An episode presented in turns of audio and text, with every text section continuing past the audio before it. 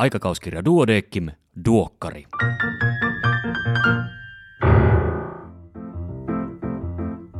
Tämä on numero 16 vuonna 2023. Minä olen Kari Hevossaari, lääkäri Helsingistä. Tervetuloa mukaan Duodeckim-lehden tuoreimman numeron läpikäyntiin. Heti alkuun tärkeä tieto. Tämä on viimeinen Duokkari-podcast. Ei kuitenkaan syytä suruun, sillä Duodekim-lehden podcastit jatkuvat keskeytyksettä ja toivottavasti aina vain parempina. Ensi numerosta eli numerosta 17 alkaen podcastin nimi on Duodekim-lehti, ja minun lisäkseni ääneen pääsee vuorollaan jokainen lehden 12 lääkäritoimittajasta. Me valitsemme muutaman omasta mielestämme mielenkiintoisimman artikkelin kulloisenkin numeron tarjonnasta ja avaamme niitä keskustellen sinulle hyvä kuulija. Teemaosion sisältävissä lehdissä saamme toivottavasti mukaan myös kulloisenkin teeman koostaneita erikoistoimittajia. Uudistuksen myötä erillisten Duokkari Extra-podcastien ilmestyminen lakkaa, toisaalta uusi, jokaisen numeron yhteydessä ilmestyvä Duodekim lehtipodcast muistuttaa niitä varsin paljon. Ja mikäli haluat kuunnella vanhoja ekstroja, on sekin entistä helpompaa, ne löytyvät nykyisin omasta feedistään eli syötteestään podcast-palveluista. Ja nyt seuraa tärkeä tekninen yksityiskohta. Jos olet tilannut Duokkarin jonkin podcast-palvelun kautta, täytyy sinun uudistaa tilaus, koska vanhaa syötettä ei enää päivitetä. Eli kirjoita Duodekim-lehti podcast-palveluusi ja kliksauta tilausnappia ja näin kaikki jatkuu kuten ennenkin. Tämä podi, jota nyt kuuntelet, löytyy molemmista syötteistä, mutta ensinumerosta lähtien vain uudesta Duodeckim-lehti nimellä kulkevasta syötteestä. Ja jos kuuntelet tätä terveysportin kautta ja äskeinen oli täyttä hepreaa, niin mikään ei muutu, ei hätää. Pääset kuuntelemaan kuvaketta painaen kuten aina ennenkin. Kannattaa kuitenkin kokeilla podcast-palveluita kuten Spotify tai Applen podcastit. Se on vaivatonta ja tilaamalla podin saat uudet jaksot puhelimeesi heti kun ne julkaistaan. Vaan nyt tuoreimman lehden pariin. Numerolla on teema ja se on ensihoito. Tämänkertaisen toimitukselta tekstin on kirjoittanut toimituksen kardiologijäsen Jussi Naukkarinen. Otsikko on Kiireestä kantapäähän, luen sen nyt kokonaisuudessaan. Yön pimeinä tunteina CCU-päivystäjän puhelin pirisee, välillä taukoamatta, välillä kuitenkin harvemmin ja väsynyt päivystäjä saattaa päästä uneen. Moni puhelu on sellainen, että toimenpiteisiin ei tarvitse ryhtyä ja olisi saanut odottaa virka-aikaankin. Yhden numeron loistaessa näytöllä tietää kuitenkin lähes poikkeuksetta, että töitä on luvassa ja torkkuminen saa jäädä, nimittäin Finhemsin soittaessa. Sen ja muiden ensihoidon lääkäreiden puheluissa on yleensä kyseessä STEMI, elvytetty potilas tai muu hätätilanne. EKG on oikein tulkittu ja tapahtumatiedot välittyvät pontevasti. Suomalainen ensihoito tekee laadukasta työtä haastavissa olosuhteissa ja kosketuspintaa löytyy lähes kaikkien erikoisalojen kanssa. Monesti on hoppu ja ajetaan pillit ulvoen. Otsikon sanonnassa ei kiireellä kuitenkaan tarkoiteta hoppua, vaan vanhassa suomen kielessä se merkitsee päälakea. Sanonta tulisikin ymmärtää päälaesta kantapäähän, eli samoin kuin nykyaikaisempi päästä varpaisiin. Se kuvastaa näin myös hyvin ensihoidon kohdetta. Potilaan ongelma voi sijata missä tahansa kehoa. Esimerkiksi seniorikansalaisen aivoinfarktista traumapotilaan alaraajan avomurtumaan. Potilaita myös löytyy ikänsä puolesta vauvasta vaariin. Tarvittaessa täytyy myös kyetä saattamaan uusi elämä maailmaan. Tämän kertainen teemanumeromme juhlistaa 50-vuotiasta suomalaista ensihoitoa. Mitä tekemistä on Paavo Nurmella ja lääkäriambulanssilla? Kuinka ylläpidetään ilmatiet ja verenkierto? Kuinka hoidetaan synnytys sairaalan ulkopuolella? Muun muassa näihin kysymyksiin löytyvät vastaukset tästä numerosta. Opittavaa löytyy kiireestä kantapäähän, mutta hoppua ei tarvita. Lukekaa rauhassa ja ajatuksella. Aika ajoin kannattaa käydä lehden nettisivuilla osoitteessa duodekimlehti.fi tarkistamassa uusimmat verkossa ensin artikkelit, koska ne ovat nimensä mukaisesti verkossa ensin julkaistavia ja erittäin tuoreita.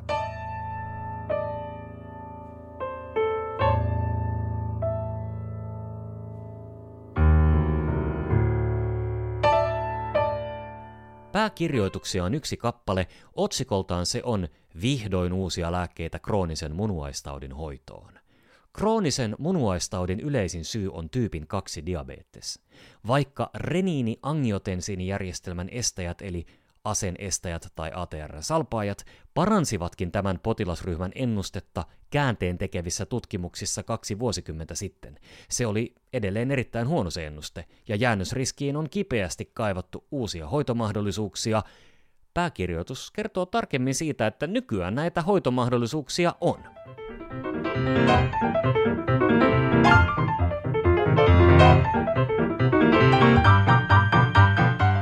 Erikoislääkärin uutisia tällä kertaa seuraavilta erikoisaloilta. Yleislääketiede, akuuttilääketiede, naisten taudit ja synnytysoppi sekä endokrinologia. Tässä yhden yhy, yhy, yhy, yhy, yhy, yhy, yhy, ei suinkaan yhy, yhy, vaan yhden uutisen keskeinen sisältö. Kaikki uutiset ja tarkemmat tiedot löydät lehdestä paperisena tai sähköisenä. Kiveskiertymän vapautus vetämällä. Kahden potilaan tapausselostuksessa kuvataan uusi tapa vapauttaa manuaalisesti kiertynyt kives. Kiveksen kiertymä dokumentoidaan ensin kaikukuvauksella. Sitten nopeavaikutteisen kipulääkityksen jälkeen kiertynyttä kivestä vedetään niin, että siemennuora venyttyy mahdollisimman pitkäksi ja samalla tunnustellaan kiveksen pyörimisliikettä. Tarvittaessa toimenpidettä voidaan jatkaa pyörittämällä kivestä ulkorotaatiosuuntaan, kunnes siemenjohdin tuntuu normaalilta. Kiveksen verenvirtauksen palautuminen varmistetaan kaikukuvauksella. Kiveskiertymän onnistuneenkin manuaalisen vapauttamisen jälkeen hoito jatkuu aina leikkaussalissa. Menetelmän tehoa ja turvallisuutta tulisi tutkia vielä lisää, mutta se vaikuttaa käyttökelpoiselta etenkin sellaisessa tilanteessa, jossa potilas ei pääse välittömästi leikkaussaliin ja tavanomainen ulkorotaatiomenetelmä ei ole tuottanut toivottua tulosta.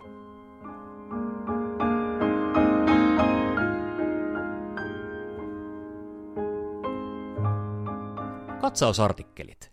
Mistä suomalaisten perimä on peräisin?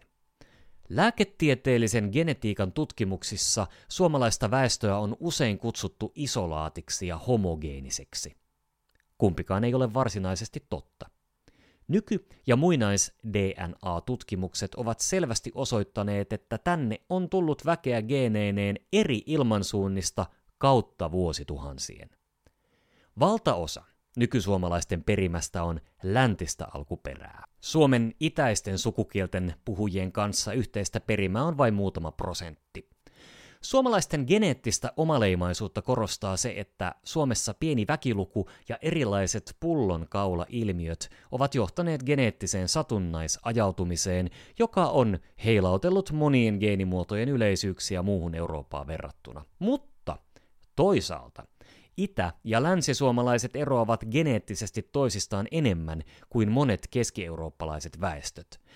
Tähän loppuun voi olla paikallaan todeta ja onkin, että näiden asioiden tutkimus ei tarkoita sitä, että geneetikkojen mielestä vain ne suomalaiset, joiden suku on asunut tietyllä alueella ikimuistoisista ajoista alkaen, olisivat lainausmerkeissä oikeita suomalaisia. Perimä kun ei sanele, kuka on tai ei ole suomalainen. Varhainen puuttuminen syömishäiriöihin. Varhainen puuttuminen syömishäiriöön lyhentää hoitamattoman syömishäiriön kestoa, parantaa hoitovastetta ja ehkäisee sairauden pitkäaikaiskomplikaatioita. Britanniassa kehitetyssä varhaisen puuttumisen FREED eli FREED-mallissa syömishäiriön sairastunut saa nimetyn yhteyshenkilön ja tietoa syömishäiriöstä 48 tunnin kuluessa avun hakemisesta. Varhaisen puuttumisen mallilla hoidetuista potilaista lähes 60 prosenttia saavutti normaalipainon vuoden seurannassa.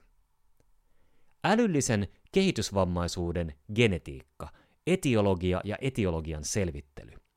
Älyllisen kehitysvammaisuuden taustalla on usein geneettinen etiologia.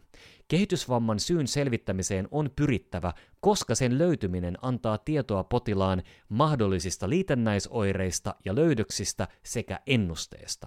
Nykyisillä geneettisillä tutkimusmenetelmillä syy löydetään aiempaa useammin.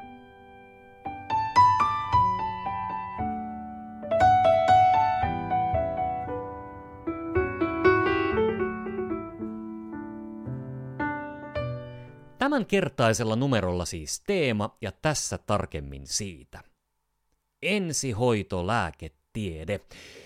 Teeman erikoistoimittajina lehden kardiologijäsen Jussi Naukkarinen, joka jo tuon toimitukselta tekstin kirjoitti, ja ensihoitolääkäri Tuukka Puolakka. Luen nyt Tuukan teemaosion johdantotekstin. Ensihoitolääketiede on äkillisesti sairautuneen tai vammautuneen potilaan hoitoon sairaaloiden ja hoitolaitosten ulkopuolella keskittyvä lääketieteen osa-alue. Sen perusperiaatteina ovat potilaan peruselintoimintojen tukeminen ja lisävammautumisen ehkäiseminen. Päätoimisia ensihoitolääkäreitä työskentelee lähinnä Pohjoismaissa ja Euroopassa. Esimerkiksi Yhdysvalloissa ensihoidossa työskentelee ainoastaan ensihoitajia. Monissa maissa ensihoitolääkärin rooli keskittyy ensisijaisesti vammapotilaan hoitoon. Australiassa ensihoitolääkäreillä on puolestaan erityinen rooli pitkien hoitolähetysten välisten potilassiirtojen suunnittelussa ja järjestämisessä. Ensihoitopalvelun järjestämisestä Suomessa vastaavat hyvinvointialueet ja HUS-yhtymä. Valtaosan ensihoidon tehtävistä hoitavat itsenäisesti ensihoitajat jotka voivat toimia joko perustasolla tai ensihoitajan ammattikorkeakoulututkinnon suoritettuaan hoitotasolla. Ensihoitajat toimivat ambulanssissa työpareina. Ensihoitopalvelun tilannejohtajana toimii ensihoidon kenttäjohtaja, joka on kokenut hoitotason ensihoitaja. Ensihoitopalveluasetuksen mukaisesti toiminnasta vastaa ensihoidon vastuulääkäri. Suomessa toimii nykyisin 11 ensihoidon lääkäriyksikköä. Lääkäriyksikkö voi liikkua joko yksinomaan autolla tai myös ilmateitse helikopterilla. Päivystävä ensihoitolääkäri vastaa toiminta-alueensa ensihoitopalvelun suuririskisiin hälytyksiin ja tuottaa konsultaatiopalveluita muille ensihoidon yksiköille. Ensihoidon lääkäriyksiköt ovat mukana noin viidessä prosentissa kaikista ensihoidon hälytyksistä, mutta vaikuttavat konsultaatioiden kautta huomattavasti laajemminkin ensihoitopalvelun päivittäistoimintaan. Ensihoitolääkärin työ edellyttää monipuolista osaamista kriittisesti sairastuneen tai vammautuneen potilaan diagnosoinnista, hoidosta ja tarvittavista toimenpiteistä. Keskeisiä potilasryhmiä ovat sydänpysähdys, sepelvaltimotautikohtaus, aivoverenkiertohäiriö, suuri energiaisen vamman saaneet sekä lääke- ja huumausainemyrkytyspotilaat. Ensihoitopalvelulla onkin merkittävä osa näiden potilasryhmien hoitoketjujen muodostamisessa. Hyvä resilienssi ja sosiaaliset taidot ovat välttämättömiä edellytyksiä työssä menestymiselle. Ensihoitolääkäri toimii läheisessä yhteistyössä keskeisten päivystävien lääketieteen erikoisalojen, päivystyspoliklinikoiden henkilöstön sekä muiden viranomaisten kuten poliisin, pelastuksen, sosiaalitoimen ja rajavartiolaitoksen kanssa. Valtaosa suomalaisista ensihoitolääkäreistä on koulutukseltaan anestesiologian ja tehohoidon erikoislääkäreitä ja työskentelee ensihoidon ohella myös sairaalassa. Ensihoitolääketieteen yliopistolliseen lisäkoulutusohjelmaan voi hakeutua ensihoitopalvelussa työskentelevä anestesiologian ja tehohoidon tai akuuttilääketieteen erikoislääkäri. Lisäkoulutusohjelman pituus on kaksi vuotta. Suomen anestesiologiyhdistyksen ensihoitojaoksessa on nykyisin vajaat 90 jäsentä. Erinomainen teemaosio sisältää seuraavat artikkelit. Kaksi pääkirjoitusta, Tarvitsemme lisää tutkimusta ensihoidon hoitointerventioiden hyödyistä ja haitoista sekä puoli vuosisataa suomalaista ensihoitolääketiedettä. Katsaukset, sairaalan ulkopuolisen sydänpysähdyksen ECMO-avusteinen elvytys ja anestesia ja intubaatio ensihoidossa, haastavat olosuhteet lisäävät hoidon vaativuutta sekä vakavasti vammautuneen potilaan ensihoito. Näin hoidan artikkelin suunnittelematon synnytys sairaalan ulkopuolella. Mukana myös vinkki. Trombektomia-kandidaatin suurentunut laktaattipitoisuus sekä kuukauden kollega-haastattelussa Helsingin ensihoidon vastuulääkäri Katja Peräjoki. Luen pätkän Katjan haastattelusta. Hän nostaa esiin tärkeän asian, jonka päivystyksessä työskentelevät kollegat omalta osaltaan ovat joutuneet myös havaitsemaan. Ensihoidon tehtäväkuva on muuttunut jo paljon siitä, mitä se oli kymmenen vuotta sitten. Hoidamme entistä useammin kiireettömiä tehtäviä, joissa on paljon rajapintaa perusterveydenhuollon, terveysneuvonnan ja sosiaalitoimen päivittäistyön kanssa – muiden palvelujen kuormittuneisuus ja toisaalta ihmisten tietämättömyys niiden olemassaolosta esimerkiksi päivystysavusta eli puhelinnumerosta 116117 ovat syynä siihen, että ihmisten kynnys soittaa 112 on matalampi kuin aiemmin. Ensihoidon hälytysmäärät ovat lisääntyneet vuosi vuodelta. Mikäli tilanne jatkuu tällaisena, ei ensihoidolla pian ole mahdollisuutta suoriutua omasta perustehtävästään. Hmm. Vaikka ensihoitopalvelunkin on mukauduttava muuttuvan maailman tarpeisiin, ei ole tarkoituksenmukaista, että ensihoito ottaa vastuulleen muille viranomaisille kuuluvia tehtäviä. Esimerkiksi pitkäaikaishoidossa hoivakodissa asuvan vanhuksen yleistilan heikkenemisen arvioimisen ei voida katsoa kuuluvan ensihoitopalvelun tehtäväksi.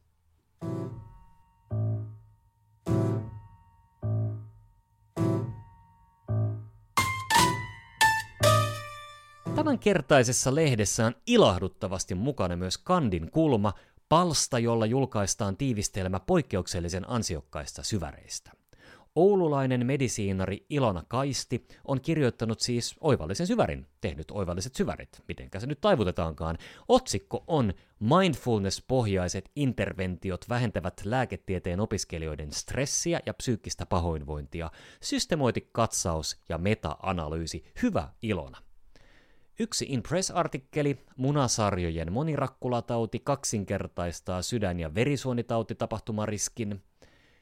Heli Salmelta on tullut jälleen loistava kolumni tällä kertaa otsikolla Vilahdus, vakosamettia ja viulistin balalaikka, tarinoita tasapuolisuuden tabusta. Seuran pääsihteeri Päivi Metsäniemi esittelee kirjoituksessaan Duodeckimin uutta strategiaa vuosille 23-27. Valtuuskunta sen hyväksyi viime joulukuussa. Jo tähän mennessä uusi strategia on auttanut keskittymään oleelliseen, eli tieteeseen ja jäseniin. Päiviä lainatakseni, me teemme tieteestä terveyttä. Siinä se nyt oli. Kiitos kun kuuntelit ja kiitos kun olet kuunnellut. Erityisen suuri kiitos myös Iiro Rantalalle, joka on jaksanut istua väsymättä flygelinsä takana studion nurkassa kaikki nämä vuodet ja soittaa iloksemme. Uuden podcastin myötä musiikkimaailma uudistuu ja Iiro pääsee keskittymään muihin projekteihinsa. Kahden viikon kuluttua siis uusi nimi ja uudet kujeet, Tilaa jo nyt Duodeckim-lehti omasta podcast-palvelustasi ja pysy mukana lääketieteen tuoreimmissa käänteissä. Iiro, vielä kerran, ole hyvä!